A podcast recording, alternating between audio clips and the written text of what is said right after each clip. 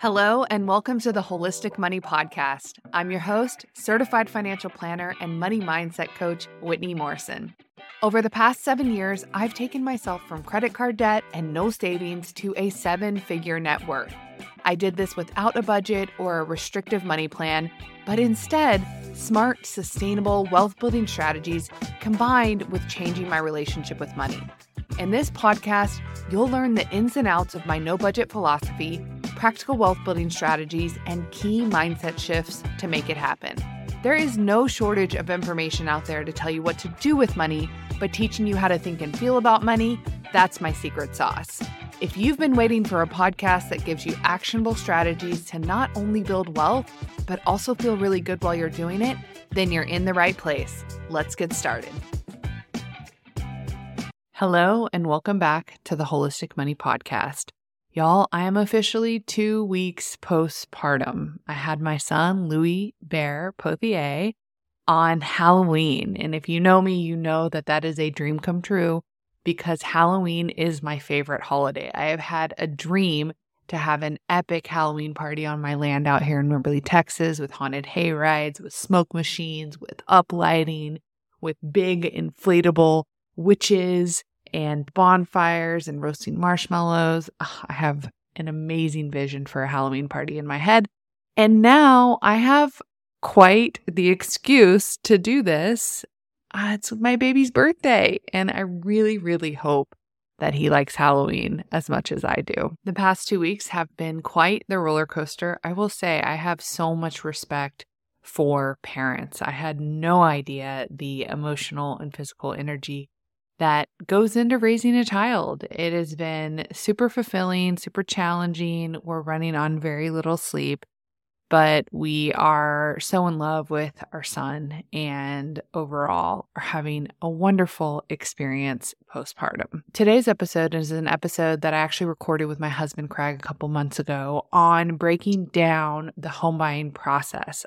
The first time Craig and I bought a home, I was so surprised at all the fees and all the steps that went into buying a home. And so I decided to partner with my husband, Craig, to record this episode to give you all an overview of the steps that go into the home buying process and the additional fees because a lot of people think it's just that down payment that you need to save up for when you're buying a home.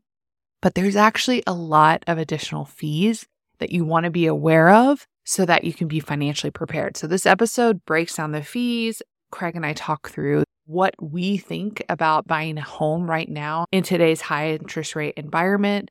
We also talk through opportunities for negotiation when you're buying a home. So, I think this episode just gives a great big picture look at the home buying process as well as the fees that are associated. So, that's what I have for you today. I hope you enjoy. I will see you next week. Hi, I'm Whitney. Hey, I'm Craig. So, a little bit about me I am a certified financial planner and a money coach. I'm a local real estate agent here in the Austin, Texas area. And today we decided to create an episode on how to help you more powerfully navigate the home buying process. So, Craig and I have done multiple real estate deals together, and we want to help you learn how to make a really great and informed decision on one of the biggest financial purchases you'll ever make in your life. Absolutely. You know, I think when we think about home buying, we often think about going to Zillow and we look at a price and we think that's it. But there's a lot more to that. There's uh, some hidden fees um, that we have to take a look at. And we think about that. We're going to take a deep dive into all those different fees. And so you know exactly what you can expect to pay at the closing table. Yeah. And this is going to help you make an informed financial decision, like I said, on one of the most important purchases that you will ever make.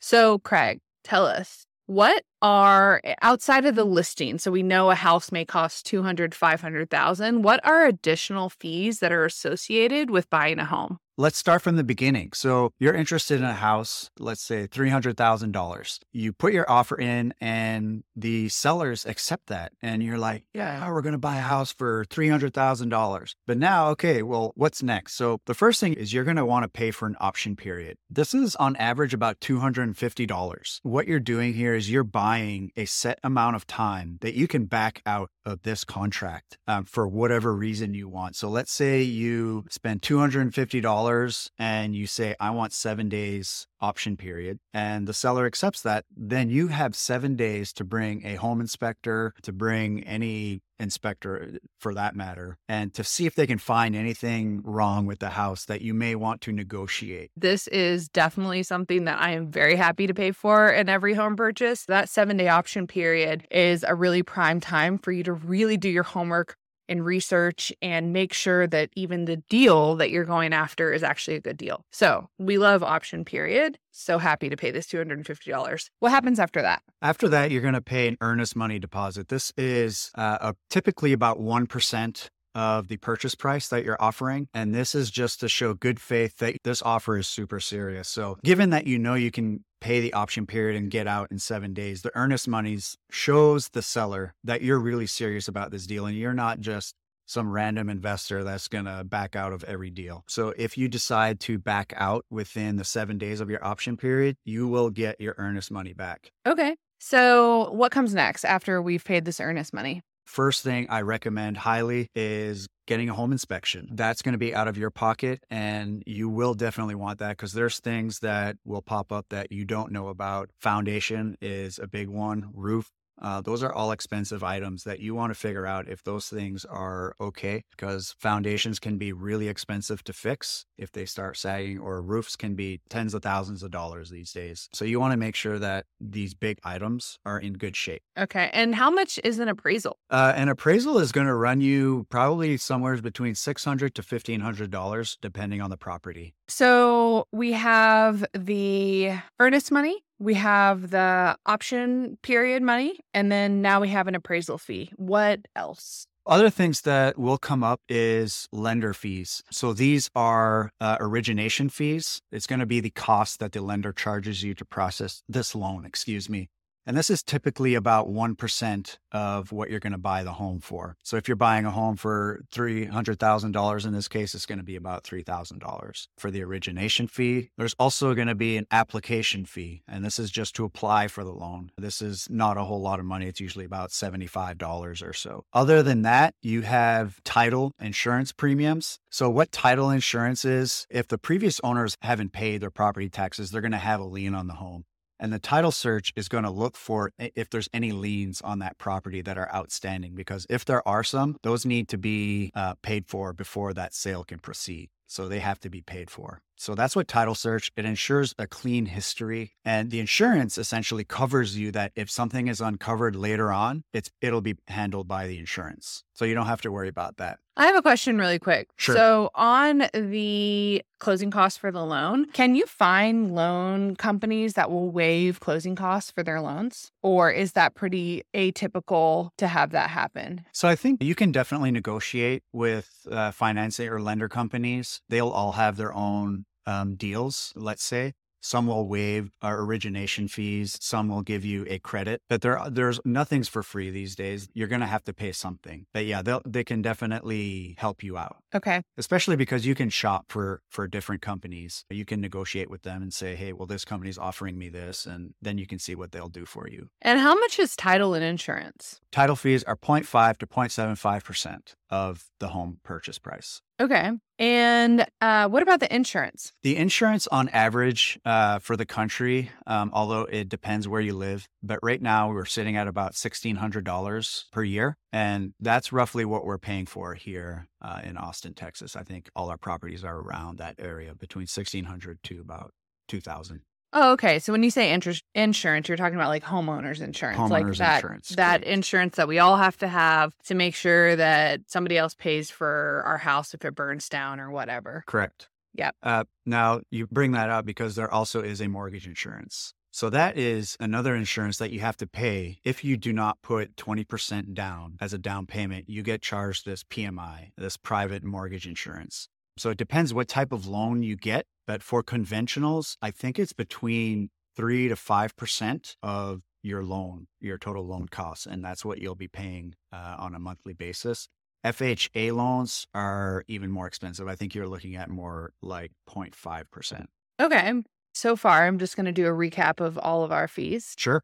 So we have the option period fee, we have the escrow fee, we have the closing costs or loan origination fee. That's the same thing, right? Well, closing costs are a bundled amount. So closing costs encompass your down payments, your origination fees, your appraisal fees, your recording fees, your surveys, all of that. Oh, there's so many fees we haven't got to yet. See, y'all, this is why you need to know how much it really costs to buy a home. Okay, so it's loan origination fees, appraisal fees. We've talked about uh, mortgage insurance, and we've also talked about title fees. Title fees, correct. So you just named a lot more. I did. So we have surveys. So there are survey fees. In order to close, you need a survey. And so the title company will ask for you uh, to provide a survey. So uh, usually the seller will have a survey on hand. If they don't, that means you're going to have to pay for a new survey. You have to pay for it, or will the seller pay for it? It's negotiable. Okay. I'd be negotiating that.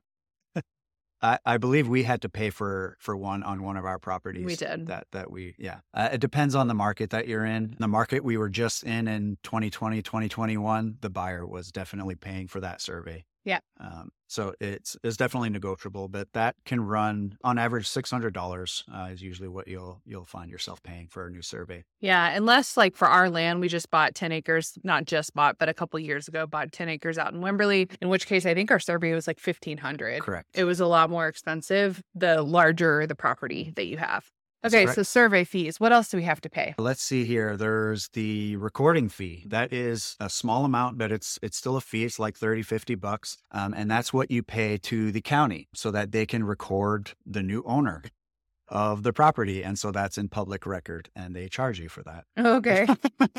okay. What else? Okay. The next big uh, item that we have on the list here is property taxes. That is a big one. Here in Texas, property taxes are it's based on appraisal fees. So every year, the the appraisal district they appraise each house and they basically set how much this house is worth. Each county has a percentage for property taxes. So I think here in Hays County, it is 2.3%. In Travis, I was looking at it today, it is 1.9%. And you pay that percentage of the appraisal fee. And so if it's a $300,000 house, you're paying 2.3%. That really is dependent on the state that you live in, right? In Texas, is sure we don't have state income tax, but we do have high property tax rates, which is why we pay so much in property tax. But you go somewhere like California, Colorado, their property tax rate is about like what, half percent, 1%, something along those lines. Correct. I don't know exactly what it is, but it's definitely lower than 2, 2.2, 2.3, which is what we pay here in Texas. So that's one thing you really want to consider because property taxes can be a significant amount of money in addition to your mortgage each year. They are a lot and they can affect your mortgage on a monthly basis. So I think we can. Would you like to share the story of Lot? Sure. Uh, lot house. So we purchased that and it was a full rebuild a home. So the original taxes on that house, the appraisal wasn't very high because it was a really old home. And so they were praising that house at a really low amount. I, I, can't remember what it was. So when we bought the house, we were still paying taxes based on that appraisal. However, the next year, we were surprised that when they saw that we had a full new rebuild with a back house, our property taxes increased our monthly payment by $1,100. And this was an investment in property for us. And even if it's not an investment property, even if it's a primary, that's still a lot of money. But we had intentionally bought this house as an investment to make positive cash flow each month. Thankfully, we had designed a pretty good cash flow yeah. for that property. So we still are making money, not as much as we were previously, but we're still are making money on that house yeah. every single month. But you can just see how one change in property taxes can significantly impact your mortgage payment each month. So, one thing you didn't mention that I want to talk about is interest rate, because this is a really big fee that people need to be aware of. And I think a lot of us are aware of right now in this high interest rate environment, the interest rates that are associated with your mortgage. So, can you tell us what that is? And also, I'd be curious to hear your opinion on given that interest rates are so much higher than they used to be, if you still think it's a good time to invest. Sure. Okay. So interest rates, this is how the banks make money. They charge you to lend you money. So essentially, right now, I think uh, at September 19th, 2023. We're looking at interest rates at about 6.5%, roughly, give or take. And that's for conventional loans. If you borrow $300,000 for a home, they're going to charge you 6.5% of that $300,000 per year. And that's how much you're going to pay on top of that $300,000. Okay. And so, what do you think about a six and a half percent interest rate? Like, do you think that's relatively high, relatively low? Should buyers be afraid of an interest rate that high right now? You know, I, I think given the market, I think looking at it, there's still not a lot of supply, which keeps the home prices high. And what I can see is that there is a lot of money on the sidelines waiting to come in. And what that tells me is that as soon as these interest rates go down, the prices are going to skyrocket again because mm. there's going to be a lot of demand. A, a lot of demand. Yeah. There's still not a lot of supply on the market. Sure. And so, yeah, I do think it's a good time to invest because you can always refinance later. Yeah. And get that interest rate lower. And what's the interest rate on rent? Uh, what? It's 100%. Oh. That, must be some kind of realtor that joke, totally right? a realtor joke. It's like interest rate on rent. If you think about it this way, if you're paying rent, you're paying your landlord's mortgage. Yeah, totally. So your your opinion is look, interest rates are high. But once they drop, be prepared for everyone to start selling their homes because they want to buy a new home at a new interest rate. And a lot of people that are wanting to buy homes are going to get into the market because interest rates have finally dropped, which is going to skyrocket home prices. And another thing that you mentioned is like the negotiating power has really increased over right. the past year. So there are costs that can be negotiated right now that maybe in two or three years, whenever interest rates drop, who knows when that will actually be, you won't be able to negotiate anymore. I, I think one of the most important pieces of information that if you're interested in buying a house, there is something called a rate buy down. And you can essentially pay the mortgage company a certain percentage to drop your interest rate. And a lot of the times that is about 1% of the price per percent that you want to drop the interest rate. You can get that paid for by the sellers these days. Cool. So that can be a really great strategy to actually get that interest rate down Correct. to actually buy a house. Yep. What do you, what do you consider the fees, the top fees that homeowners or potential home, homeowners should try to negotiate in today's market? Yeah, great question you can definitely negotiate a lot right now. So we just spoke about the rate buy down. That's the biggest one. You can also negotiate a lot of repairs that you want done to the house. You can just ask for them and they can contribute to your closing costs. Oh, and also shopping for lenders. Um, you can negotiate fees with your lenders. So like origination fees get lender credits, which will, you know, knock down how much you have to pay at the closing table as well. Okay. And another one of the things that you haven't talked about is realtor fees. You got to pay guys like you, right? So, like, how does that Somebody work? Somebody has to pay. Yeah. Uh, so the way it works today is it's standard. Realtor fees are all negotiable. The seller pays uh, generally pays a certain amount, um, and then that gets split up between the seller's agent and the buyer's agent. And that's usually how it is. It doesn't have to be like that, but that's just how it's been for the last few years. How much money are we talking here? 3% per side. Okay. And the seller will pay 6% total. Correct. And they pay 3% to the buyer and 3% to the seller. That that's been statistically what's been happening. The most average, but there's a lot of different ways that you can slice Correct. that. But still that's for a seller of a home, that can be another 6% fee. So, yeah, all of these fees that we're talking about, do people need to make sure that they have money sitting in cash to pay for all of these things, or can they roll them up into the loan? Like, how can people finance this if they've already had to save for a down payment? And now you're telling us that we have 6%, 1%, like all of these fees are adding up to a significant amount of money. I think the easiest way that you can think about this is you can put 2 to 3% of your purchase price and that'll be your closing costs on top of your down payment, which is whatever you decide to do, which we generally do 5%. Sure. And with when you say closing costs, what you're talking about is the bundle of cost that we just talked through. Correct. So things like appraisal fees, survey fees, title insurance, credit check, origination fees, all of that good stuff. Okay. All right. So, Craig, I think that was a pretty good overview of. There's a lot there. I mean, there is a lot there. We can do some more episodes. If you all have any questions specifically on these costs, want real life examples, put them in the comments below. It was so fun to be here. Did you enjoy doing this? I loved it. yeah. Thank you so much for having me. Yeah, of course. You family, babe. all right, y'all have a great week. We will see you in the next episode. Have you ever built a budget, but within weeks felt exhausted by the spreadsheets, the upkeep, or the restrictive spending categories? If so, you are not alone. Budgeting has never worked for me, so I created a new way money mapping.